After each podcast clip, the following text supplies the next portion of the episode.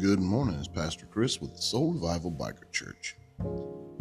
Week 35, day 2 of Discipleship 2020. Today's title is going to be Does God Allow Adversity? It's funny because people like followers of Christ. Let me let me back up. Followers of Christ like when uh, we preach on the good things, but no one, including them, seems to like it when we preach on the devil or hell. And I'm sorry, but those are two very real things. And if you believe in God and angels, you have to believe in Satan and hell. And I would not be a good shepherd if I didn't speak on all of the Bible and just spoke on some of it. So this morning I'm going to read you from Genesis 39 20. But let's first go to the Lord in prayer. Dear Heavenly Father, Lord, I thank you for this day, another day to rise, another day to shine, another day to seek you and your will. Father, Lord, as I have a heavy load to bear today, I ask that you take that load for me. I pray that you bless my plans, Lord, that all goes well. And Lord, I pray that you will just guide me and direct me and correct me throughout the day to learn and it's all these things I ask in Jesus Christ's name. Amen. So, Genesis 39 through 20.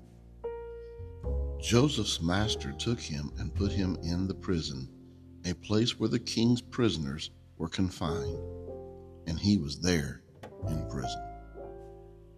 Now, according to the scripture, our real enemies are divided into three categories the world its temporary pleasures, the flesh and our sinful nature acquired at birth, and the devil, the temporary God of the world.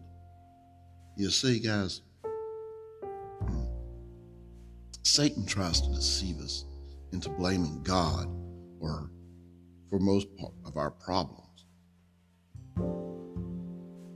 He also knows how to control and use the world to tantalize our flesh and our five senses. He, tr- he, he, he, he tempts us, you know, to treat symptoms rather than the root cause of our real problem. You know, I, I deal with so much addiction, and I had to learn that, you know, the addiction's not the problem. There is a root problem that causes addiction. And that root problem usually stems from some type of hurt. Now, from Genesis through Revelation, God's Word teaches us that God often uses adversity to turn us to Himself and prompt us to confess our sin and receive by faith an eternal relationship with God through Jesus Christ.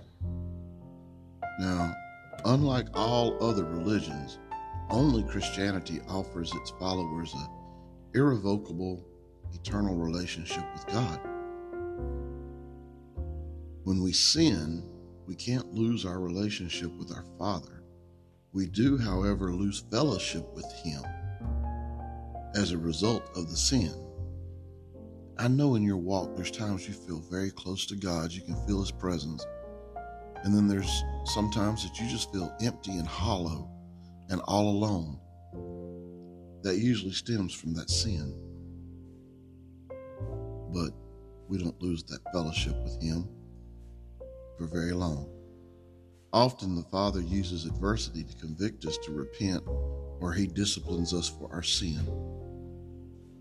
We must rely on the truth of 1 John 1 through 9, which says, If we confess our sin, He is faithful and just to forgive us our sin and to cleanse us from all unrighteousness. Guys, our Father responds to our confession immediately, restoring us to fellowship with both Him and other believers. Only then can we correctly employ God's Word and Spirit to enjoy victory in the adversary. Now, other adversary or adversity is simply the ripple effect of humanity's sin in the garden. Remember, humans, not God, spawn sin and evil. This is why God chooses not to put an end to evil or adversity yet. God is using all of the world's evil, the good, the bad, and the ugly, to demonstrate his glory and prove to Satan, demons, and the many of Matthew 7 13, 14 that God wins in the end. Adversity will occur in every person's life, but only the Christian is divinely equipped to triumph in it. I know that when I mess up, and I do, and I don't feel God's presence, and I feel that loneliness, man, it hurts and it bothers me and it convicts me. And then I have to seek and search myself to find out where I've gone wrong. But usually, when you're close to God, that conviction will come quick and you'll figure that part out. God will put the most unlikely person in your life to teach you where you went wrong. He will teach you how to correct the problem if it's in your heart that you truly want to. And sometimes, even when you don't want to, God will send you a messenger. I was studying, and only one time in the Bible did I really find where he talked about speaking in the soft, still voice. God speaks to us in many ways. That conviction comes through different types of messengers as well as messages. Sometimes it could be a song on the radio. Sometimes it could be the weather. It could be a real storm. Sometimes it may be a friend. Sometimes it could be an animal showing unconditional love to you. The Lord speaks in many ways, but we have to be open to listening. So Listen for God today in whatever way it takes. And remember, we were born in sin. God gave you a second chance to be born again so that you would have a second chance to follow Him, which is being born again, where you choose to follow Christ.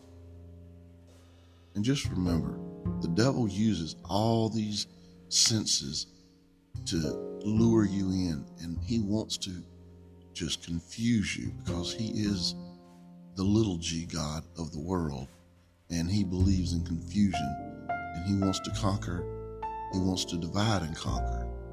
So remember to be aware that he's out there roaming around to steal, kill, and destroy. Don't let him win. And go out and make it a great day. Remember, God loves you. I love you. There's nothing you can do about it. Peace out.